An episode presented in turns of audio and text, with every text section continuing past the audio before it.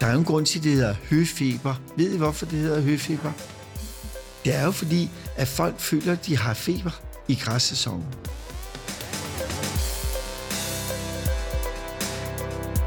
Nej, hvor er det dejligt vejr. Det er sommer, det er sol, og det er søndag. Alle fugle kan en glad melodi. Overraskende nok handler dagens program om allergi, og vi kommer til at gå i dybden med inhalationsallergi i form af allergi over for pollen, husstøvmider og husdyr. Programmet det er produceret af medicinstuderende Mathilde Lagoni og læge Anna Maria Floresco. Vi er begge ramt af blandt andet drøbende næse og kløende øjne, når øh, foråret og sommeren kommer på grund af vores pollenallergi, og vi har derfor rigtig stor lyst til at blive klogere på emnet.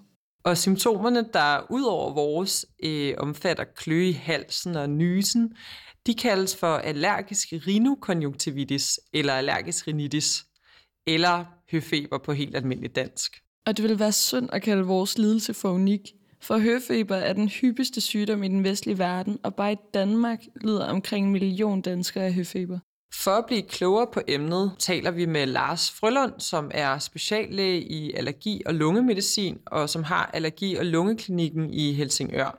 Vi skal blandt andet høre om, hvad der sker i kroppen under en allergisk reaktion, hvorfor allergi er i stigende forekomst på verdensplan, og ikke mindst, hvordan man udreder og behandler allergi. Og til sidst, der har Lars et øh, godt råd til alle allergikerne derude. Hvilken type allergier behandler I primært i jeres klinik? Ja, man kan sige, at den største gruppe af, af, af allergipatienter, det er jo patienter med høfeber, altså rinitpatienter.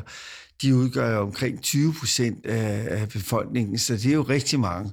Så dem ser vi rigtig mange af, og der er typisk øh, pollen, altså græs, birk, altså er, er de typisk hyppigste.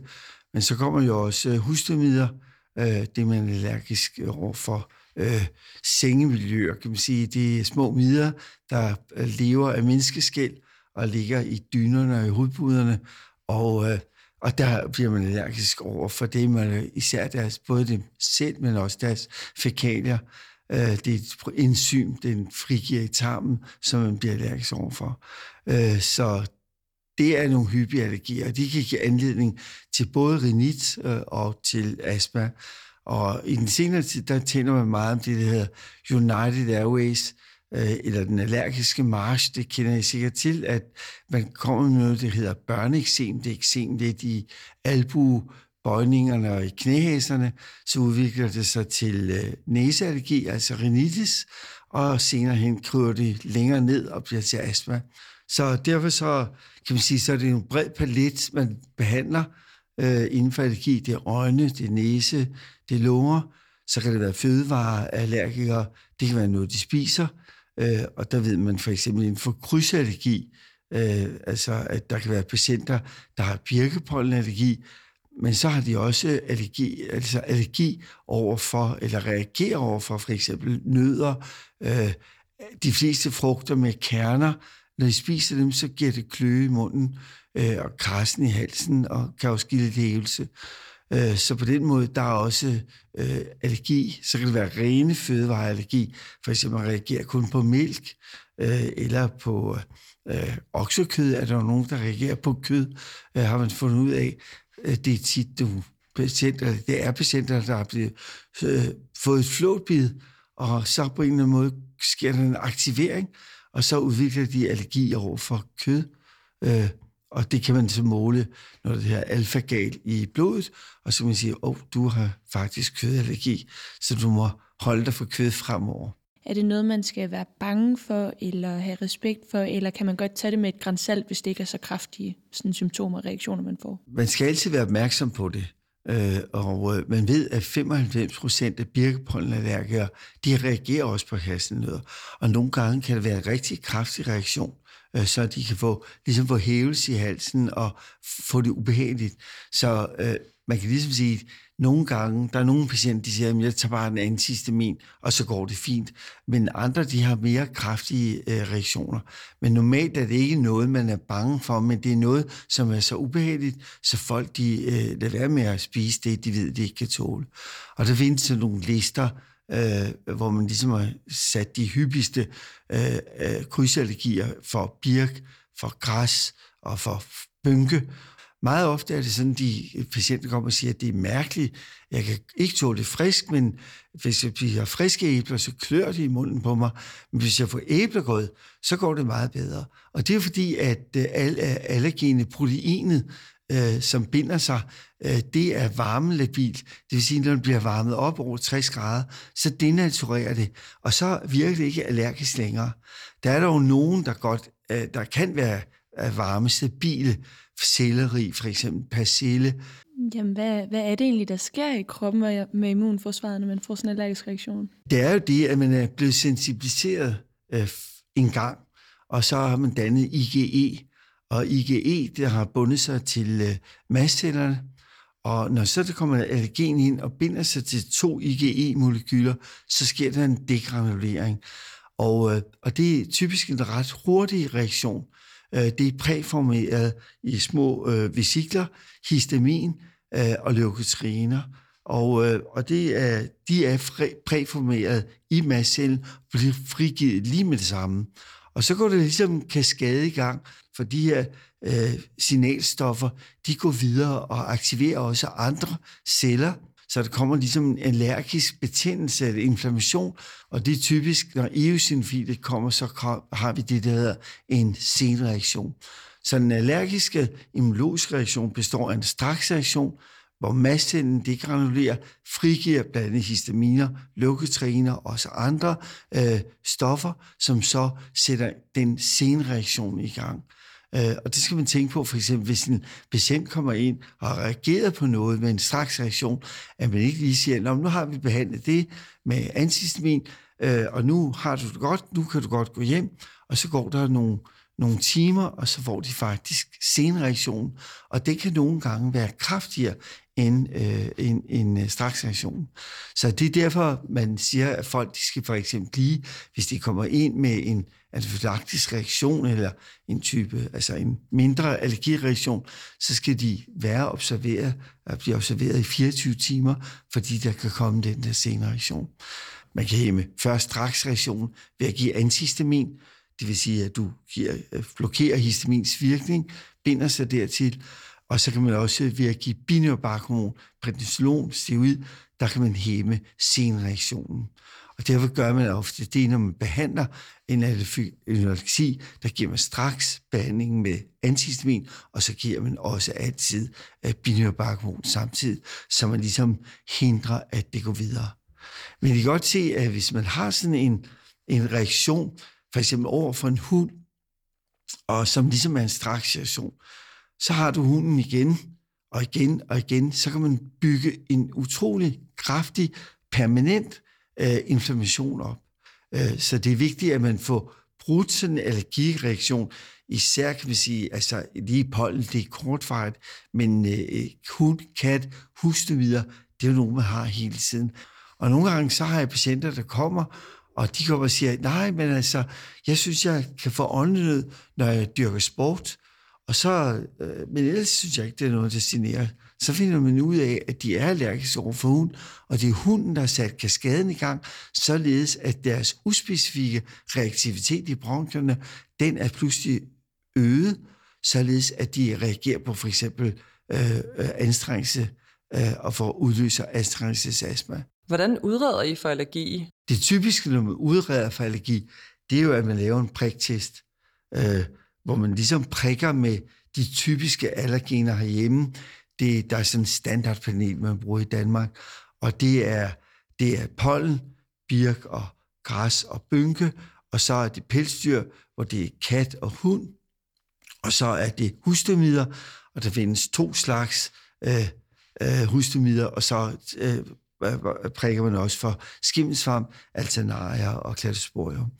Øh, og der kan man ligesom sige, der kan man se i huden, hvordan de reagerer. Og det er fordi mastcellen ligger derinde, og når man prikker ned der, så frigives, øh, frigives de her histaminer. Og det giver et respons inden for et kvarter, kan man aflæse en priktest.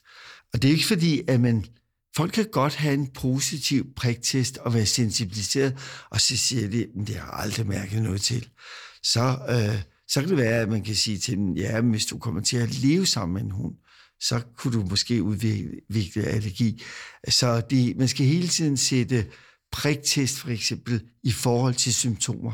Nogle gange kan en priktest være falsk no, øh, øh, negativ, og så måler man også allergenspecifik IgE, altså IgE-antistoffer, som man jo har udviklet imod øh, det allergen, man bliver sensibiliseret overfor. Øh, og det kan så være positivt, og det kan ligesom øh, sammenholde det hele, hvor man siger, at det er en sikker allergi. Hvad så med behandlingen? Det kan vi sige med al allergi. Der er jo de tre hovedting, man gør. Man fjerner allergenet, man behandler symptomatisk med, øh, det kan være bronkeudvidende antihistaminer, binyrbarkhormon, typisk som lokalbehandling i næsen eller i lårene, og så øh, immunterapi, altså vaccination. Vil du ikke fortælle lidt mere om øh, allergivaccinationer? Med hensyn til pollen, øh, for eksempel, og husstømider, og det, man kalder inhalationsallergener, altså det, man inhalerer, hund og kat, der kan man jo behandle med øh, allergivaccinationer, som både er øh, vaccination, altså hvor man decideret vaccinerer ind under huden, man giver subkutane inf- øh, injektioner øh, med det, man er allergisk overfor, men også er det kommet nu med slidt-tabletter, hedder det, sublingual immunterapi. Det vil sige, at man lægger en lille tablet øh, med græspollen, med birkepollen, med hustemide øh, under tungen, og der skal den ligge et minut, og så spytter man den ud, og så må man ikke spise og drikke i fem minutter, og så øh, påvirker og absorberer det via slimhinden og præsenterer sig for immunsystemet, således at man udvikler en tolerance. Hvornår begyndte man at behandle med allergivaccinationer med de her tabletter under tungen? Den sublinguale behandling, øh, altså den under tungebehandling, den har man faktisk brugt i mange år, øh, altså de sidste, ja, det var nok 20 år, som dråber. Og det er især ved Sydamerika, eller i Sydeuropa, man har brugt det. Øh, det var ikke helt standardiserede allergener, og de var ikke alle sammen afprøvet i placebo-kontrollerede undersøgelser. Men det er tabletbehandlingen med øh, i dag, øh, der findes, øh, som er udviklet i Danmark. Øh, det, er, det er gode, solide, placebo-kontrollerede undersøgelser, og det er lavet både for forårspollen, inklusiv birk, og det er lavet for græs, og det er lavet for husdyrmider. Og hvor lang tid var den her behandling? I studierne, der været givet tre år. Tre års behandling, øh, for ligesom også at opnå en langtidsvirkning. Jeg plejer ligesom at sige lidt, fordi jeg voksede op, det hed 3 til års behandling, øh, hvor man ligesom siger, hvis det bliver bedre og bedre fra år til år, så kan man godt øge det med en, et, et år mere. Øh, og det er især inden for vaccinationsbehandlingen, hvor det er viser. Men det skulle være mærkeligt, at øh, øh, øh tabletbehandlingen skulle være så meget anderledes, i at ved at virkemåden er nogenlunde den samme. Min øh, bedstemor hun har faktisk fortalt mig, at man ved at spise en skefuld honning hver dag reducerer sine allergiske reaktioner. Men er det noget, der holder stik? Der har været øh, et studie, kan jeg huske, det er vist langt tilbage i Finland, tror jeg det er, hvor man har lavet en gruppe øh, spise honning med birkepollen, og kun honning, og så nogen, en følgegruppe. Jeg ved ikke, hvad de fik af placebo, placebo-honning af en eller anden art. Det må du ikke spørge mig om, hvad det kan være. Øh, og der så man, at dem, der fik honning med birkepollen, dem gik det bedre i birkepollen-sæsonen. Og det gik også det nogenlunde godt dem, der kun fik honning, men dem, der bare fik ingenting, øh, dem gik det dårligere. Og det kan jo forklares ud fra, at øh, det er jo lidt det samme som immunterapien, altså slidbehandlingen, at man lægger noget under tungen, og så via den vej præsenterer man det for immunsystemet, og så udvikler man en tolerance. Men øh, jeg vil sige, det er ikke noget, der er en god idé at gøre, fordi det er jo ikke, det er jo ikke rigtig evidensbaseret, og i dag der er der udviklet meget fine øh, ekstrakter, som man har øh, ligesom gjort rene, så de indeholder præcis de allergener, som er nødvendige for at, at, at, at opbygge den der tolerance. Så det vil jeg anbefale, at man gør i stedet for. Men jeg har patienter, der siger, at de kan mærke, når de for eksempel tapper birkesaft af et birketræ, og hvis de så begynder på det rigtig tidligt, så hvis de drikker det hver dag, så er deres pollensæson nemmere. Men det er jo sådan noget anekdotisk noget, og det kan man ikke øh, ligesom skrive recepter ud på. Vi får det i hvert fald ikke godkendt af de officielle myndigheder som et lægemiddel. Nu nævnte du et tal, der hed 20 procent af befolkningen. Det er vel sådan rundt regnet million mennesker i Danmark. Med, med, med næsesymptomer. Det er altså Med rigtig mange. næsesymptomer, Det er ja. altså rigtig mange, der Hvad er årsagen til, at der er så mange? Og jeg har indtryk af, at det er noget, der er i stigende forekomst, hvis man kigger 50 eller 100 år tilbage. Er det rigtigt forstået? Ja, og vi behøver ikke engang kigge så langt tilbage, fordi øh, da jeg var en lille smule yngre, end jeg er nu, hvad hedder det, der lavede vi øh, undersøgelser øh, blandt andet i studien i 90'erne, 90'erne, hvor vi ligesom alle folk sagde, at allergi stiger, og I alle havde kendt nogen. Og så tænkte vi ligesom, er det fordi, man er mere, mere opmærksom på det, eller er der en reel stigning målt på anamnese, altså sygehistorien, på priktest, på allergenspecifik IgE-målingerne. Og der kunne vi faktisk se i, beto- øh, i, i vi tog sådan en befolkning, repræsentativ gruppe, og teste dem med spørgeskema og, og, og med lungefunktioner og allergiudredning. Øh, og så testede vi dem igen en population øh, senere hen, og der kunne vi se, at der er en signifikant stigning, og det er også blevet gentaget. Og det har man gjort, gjort i Danmark og også i resten af verden. Så det her det er inden for de sidste 30 år, vi taler. Det er inden for de sidste ja, 20-30 år, ja, er der sket en stigning. Det ser ud som om, at stigningen ligesom er fladet af nu, så den ikke ligesom, for efterhånden så vil vi jo alle sammen være, være allergiske, og der er også rigtig mange, der er det. Men det ser ud som om, det ligesom er bøjet lidt af, så, den, så det ligesom ikke er så kraftig stigning, men den har ligesom stabiliseret sig på et ret højt niveau.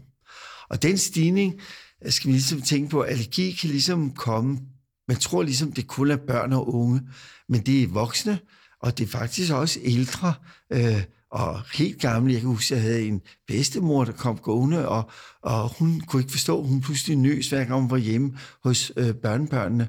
Men de havde altså kaniner, og hun havde jo virkelig allergi over for kanin. Hvornår nåede man det her plateau i forhold til stigningen i øh, allergi? Ja, jeg tror, det er omkring fire år, fire-fem år siden, hvor man sådan ligesom kan se, det flader lidt ud. Men altså, der er ligesom en svag stigning, men ikke, det er ikke den der eksplosiv stigning, hvor man ligesom kunne se, vi lavede vores undersøgelser der, altså fire års mellemrum, og der kunne man simpelthen se, det, det steg op. Havde du et bud på den her stigende forekomst, hvad det drejer sig om, eller har man det? Øh, der har været mange hypoteser. Øh, der er noget, der ser ud som om, at stigningen, den måske har noget at gøre. Det er jo en multifaktoriel øh, øh, øh, øh ting, der, der influerer. Øh, man Man kiggede på, om det er noget, der vi havde der noget, der hed hygiejnehypotesen, hvor det så ud som om, at hvis man havde nogle infektioner og sådan noget, for eksempel hvis man boede på landet og, og infektioner, eller, eller komme ud i, i stallene med dyr og sådan noget, så havde de mindre allergi end folk, der boede i mere rene miljøer. Så det har måske også det har måske noget at gøre med vores livsform. Man lavede en meget spændende undersøgelse, det en, der hedder von Mutius, øh, en tysk undersøgelse, hvor man ligesom tænkte på, da Østtyskland øh, kom ind under Vesttyskland, tænkte man, der er rigtig meget allergi. Og det viste sig, at det var der slet ikke. Der undersøgte man lynhurtigt øh, et befolkning og kiggede på, hvordan ser allergien ud. Det var nogle andre sygdomme. Da de så fik sund vestlig øh, tysk levevis, så begyndte allergien også at stige, stige, der. Så har der været nogle tanker omkring vores forurening.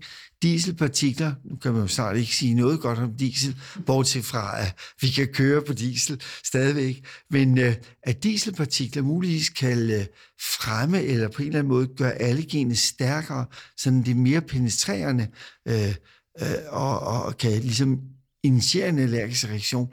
Så det er måske er diesel, der har gjort det. Det var en undersøgelse, hvor man ligesom fandt ud af, at folk, der boede ikke så langt fra motorveje. Hvis de boede lige oppe ad motorvejen, så havde de ikke øget allergi. Hvis de boede 10 km fra, så var det lidt mere allergi, som udtryk for, at det var der partiklerne kom ned. Så er der jo det sidste nye, det er jo vores, øh, hvordan er vores øh, tarmflora. Øh, det er især, hvor man kiggede på børn, jamen, at, det, at de har de ændret tarmfloren. Og der kan man jo se på, enten har de en tarmflora, så gør den syge, eller har de en tarmflora, som holder dem friske. Øh, og det er rigtig spændende, og det er jo noget, vi arbejder i, der er inden for alle sygdomme i øjeblikket, fordi det er jo det største immunsystem, vi overhovedet har. Så er det også nogle af de her faktorer, du nævner nu, der er med til måske at gøre, at man kan opleve, at ens allergi enten forsvinder, eller at man får allergi senere i livet? Det, det er et godt spørgsmål, og man ved det ikke rigtigt. Uh, der, øh, hvis man ligesom kunne sige noget om, hvorfor noget forsvinder, så kunne man også give en god forebyggelse, altså bedre fortælle, du skal undgå det og det. Man ved for børn, at det er godt, at de bliver ammet. Det regner man i hvert fald, og det er der også studier, at amning er godt, altså øh, med modermælk.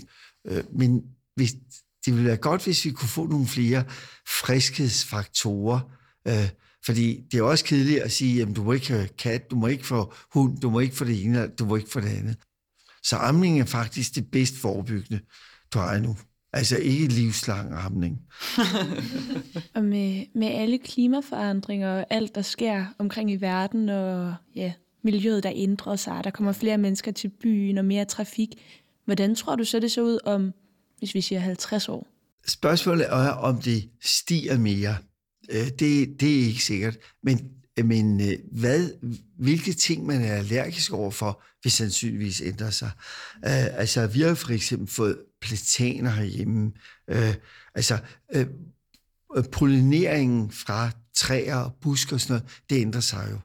Uh, det ved man for eksempel i Spanien og Italien, der har man jo nogle helt andre standardpaneler, end det vi bruger i Danmark, fordi de har jo typisk oliven, plataner, paritaria og andre ting, som de tester for, som er det hyppigste. Og nu er det ikke sikkert at lige få oliventræer, men, de, men det kan jo være, at øh, der ændrer, altså der er jo ingen tvivl om, at det ændrer sig, ikke? Øh, op på Grønland, der kommer der måske græspollen, der vil blomstre. Det har der jo ikke været før, vel altså. Øh, så på en eller anden måde klimaforandringerne, de vil jo også ændre noget her. Mm, er allergi arveligt? Altså, kan jeg for eksempel forvente at få, få børn med allergi? Det var et rigtig godt spørgsmål. Jeg tør næsten ikke svare på det. Men man ved, at hvis to birkepollenallergikere får et barn, så er der 80% chance for, at vedkommende også får birkepollenallergi. Så jeg ved ikke, om du skal ligesom gå med din priktest og, og se, hvem du skal... Men altså, der er jo en vis grad af arvelighed, men arveligheden kan ikke forklare stigningen. Altså, det er noget andet end det. Øh, men der er en arvelighedsfaktor i, i allergiudviklingen. Det, det er der ingen tvivl om. Men uh, du skal tage det, du bedst kan lide. det skal ikke være det, det kommer ind på. Nej, det, det synes jeg ikke, det skal. Nej, så hvis man går og har mega meget allergi her om et par måneder, når pollensæsonen starter, hvad er så dit bedste råd? Det er at få en god udredning, øh, og så øh, få øh, en god symptombehandling, og så eventuelt få, øh, hvad hedder det, øh, allergi af specifik immunterapi, enten som vaccinationsbehandling eller som subklinikal behandling. Fordi at, øh, øh, det er rigtig irriterende for mange, der, der får det. Og det der med at sidde inde, det er jo også kedeligt at, at have lukket vinduer, og det er altså ikke en sjov vej for, når man har pollenallergi. Det, det er så vigtigt, øh, det er jo, at man ligesom siger, nu skal du huske, nu har du haft det, kom i august, fordi så kan vi begynde at udrede og begynde behandling. Fordi vi kan jo ikke begynde på det. Man kan jo ikke både sprøjte det ind og få det udefra, så er man i hvert fald sikker på at få problemer. Ja. Og øh, de fleste, øh, eller rigtig mange, siger, ej, bare vi var gået i gang tidligere med at få en udredning og få en struktur på det også. Fordi de får det meget bedre. Så er der en lille gruppe, skal jeg ikke oversælge mig selv jo, øh, der er en lille gruppe, der, det, der, det virker ikke på dem. De får ingen gavn af det. Altså, så nu er jeg jo også, kan man sige, allergilæge på den måde, at vi, øh, altså i og med, at du kan gøre noget ved at allergivaccinere, give specifik immunterapi, så er det jo rigtig spændende at kunne modellere øh, på et respons, således at du får øget øh, tærsken, før du reagerer. Øh, og øh, det ser ud til, når man har allergivaccineret for eksempel 3 til fem år, så er der en lang tids behandling. For eksempel, jeg har undersøgt øh, patienter med, der har fået øh, behandling for græs under tungen, øh, og der øh, fulgte vi patienterne så nogle år efter, øh, Og der kunne vi se, at der er stadigvæk helt klart for, øh, forskel på grupperne for dem, der fik den, øh, den, øh, den, den rigtige behandling, og dem, der fik placebo. Hvordan fungerer det egentlig? Er det egenbetaling for vaccinationerne, eller er det noget, der er statsstøttet, eller... Ja, altså det er støttet. Øh, vi har jo alle sammen en egenbetaling øh, øh, på, jeg tror det er noget med de første 1000 kroner, får vi ikke noget tilskud til. Det var blandt andet med til at finansiere, at vi kunne blive, eller piger kunne blive vaccineret mod HPV-vaccinen, så øgede man øh, hvad hedder det, egenbetalingen inden for det her. Men, øh, øh, så vi har egenbetaling, men så får man almindeligt tilskud øh, til, øh, men det højeste, man selv kan komme til at betale, det er vist noget med 3.400 kroner. Så det kommer jo også lidt an på, hvad man har ellers af, af hvad hedder det, bruger ellers medicin. Der er jo en grund til, at det hedder høfeber. Ved I, hvorfor det hedder høfeber? Det er jo fordi, at folk føler, at de har feber i græssæsonen. Og det vil sige, det er noget, som mange allergikere har. De føler ligesom, at de har influenza-lignende symptomer. De er trætte, uoplagte, de har kort lunte, ligesom man er ved for influenza. Øh, og hvis man måler temperaturen, så har de jo ikke feber. Men det er den samme følelse, og den kan man også nogle gange se under vaccinationsbehandlingen, altså med specifik immunterapi. Når vi ligesom øger dosis, så siger de, åh, hvor har jeg været træt efter, det, vi er kommet op i den høje dosis. Ej, hvor er jeg træt efter vaccinationen. Det er som regel væk dagen efter.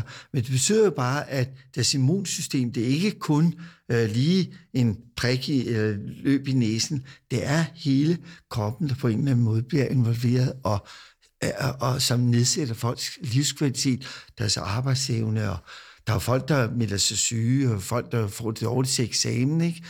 Nu ved jeg godt, at man må ikke gøre reklame for sig selv, men øh, jeg har været med sammen med øh, nogle praktiserende og andre og udvikle sådan en hjemmeside, øh, der hedder øh, e-lex.dk, altså elex, øh, hvor vi kan gå ind, og den kan, der gennemgår vi, hvad der sker inden for allergi, og vi har simpelthen øh, baggrunden for, hvordan allergi udvikler sig, krydsreaktioner, øh, astmabehandling, renitbehandling, øh, insektallergi, penicillinallergi, børn og unge, det vil sige, for de er jo lidt på en anden måde, børn og unge, og også hud med eksem. Så der dækker det der ELEX øh, øh, et meget bredt, og vi vil hele tiden opdatere den og bygge den videre. Øh, og det er for, at man praktiserende læge, som jo skal kunne noget om alting, og helst i dybeste detalje, var jeg lige vil sige, og det er jo muligt, at de har et sted, hvor de kan gå hen og slå op. Og det ved jeg også, en del lægestuderende, de er også begyndt at bruge den, øh, og jeg tror endda i immunologistudiet der, eller undervisningen, der er den kommet ind, så det er jeg kun glad for. Hvor mange allergilæger er der i Danmark? Vi er ikke så mange i Danmark, som er uddannet med i speciale medicinsk allergologi. Øh, det blev nedlagt, desværre, øh, fordi man ligesom sagde, at jamen, alle har jo allergi, og det må de praktiserende læger tage sig af. Øh, ligesom man sagde, øh, man kunne have sagt ved hjertelæger, jamen alle har noget med hjertet, så det må de praktiserende tage sig af. Der skal ikke være nogen specialister, men øh, det har jo vist sig nu, at der faktisk er behov for nogen, der har lidt mere eller dybergående viden om det. Og, øh, og der er vi de gamle, kan man sige, der er uddannede medicinske allergologer. Vi synger på sidste vers, hvad jeg siger, føler vi jo ikke selv, men uh, der er jo et tidspunkt, hvor, hvor vi ligesom holder op med at arbejde. Og så er specialet lagt ind, så der kommer subspeciale under øh, børne, øh, øh, altså pædiatri har et subspeciale, og så er der også under, hvad hedder det, øh, lungemedicin, og ørernæse hals har også. Men det er lidt synd, øh, at man ikke har øh, bibeholdt specialet. Men det er jo også bare tankevækkende i forhold til, at der er så mange, der lider af allergi. Ja. Du er fuldstændig ret. Det er, det er, det er mærkeligt, at i Danmark øh, øh, har, har valgt ligesom, at, at, at, at man ikke ligesom lægger mere vægt på det. Og jeg ved godt, der er mange, øh, der ligesom siger, jamen det er jo ikke noget, man dør af, så det er mere vigtigt at allokere. Men det er noget, som påvirker ens hverdag, som vi talte om før, rigtig mm. meget. Øh, Sygedage. sygedage mistet, og, og, og industrien, de mister jo mange penge ved at er hjemme. Børn, de mister læring ved at være hjemme på skole og så videre. Så der er ingen tvivl om, det koster samfundet rigtig mange penge at have de her allergi øh, øh, øh, sygdomme. Og hvis man kunne mindske dem og bedre det, så er der, ingen så er der også vundet noget samfundsøkonomisk. I andre steder i Europa, der er, der er allergien mere på, øh, på øh, frem, fremme. Altså, der taler man mere om allergi og, og forskningscentre og så videre, end vi gør her. Men jeg tror, at det kommer i Danmark, altså, fordi det kan ikke, vi prøver at talesætte, og, og jeg, jeg tror også, der er en stor øh, lyst til, at man gør det. Altså, ej, nu må vi lave en handlingsplan. Vi må lave en national handlingsplan for allergi, allergisygdomme. Hvad skal det til? Ligesom man gjorde i sin tid for kræftsygdom, hvor Danmark hældte, hældte frygtelig bagud med overlevelse og så videre, så lavede man en handlingsplan, øh, førte ressourcer til, og så løftede det sig. Det er jo det, vi alle gerne vil have. Tusind tak, fordi I lyttede med. Øhm, vi håber, I ligesom os er blevet klogere og føler jer lidt bedre klædt på til den kommende pollensæson. Og ellers så ved I jo, hvor I skal til hen til august. Husk, I kan følge stetoskopet på de sociale medier. Vi er på Facebook, Instagram, LinkedIn og arbejder fortsat på BeReal og TikTok. Men øh, måske vi ses derinde en dag.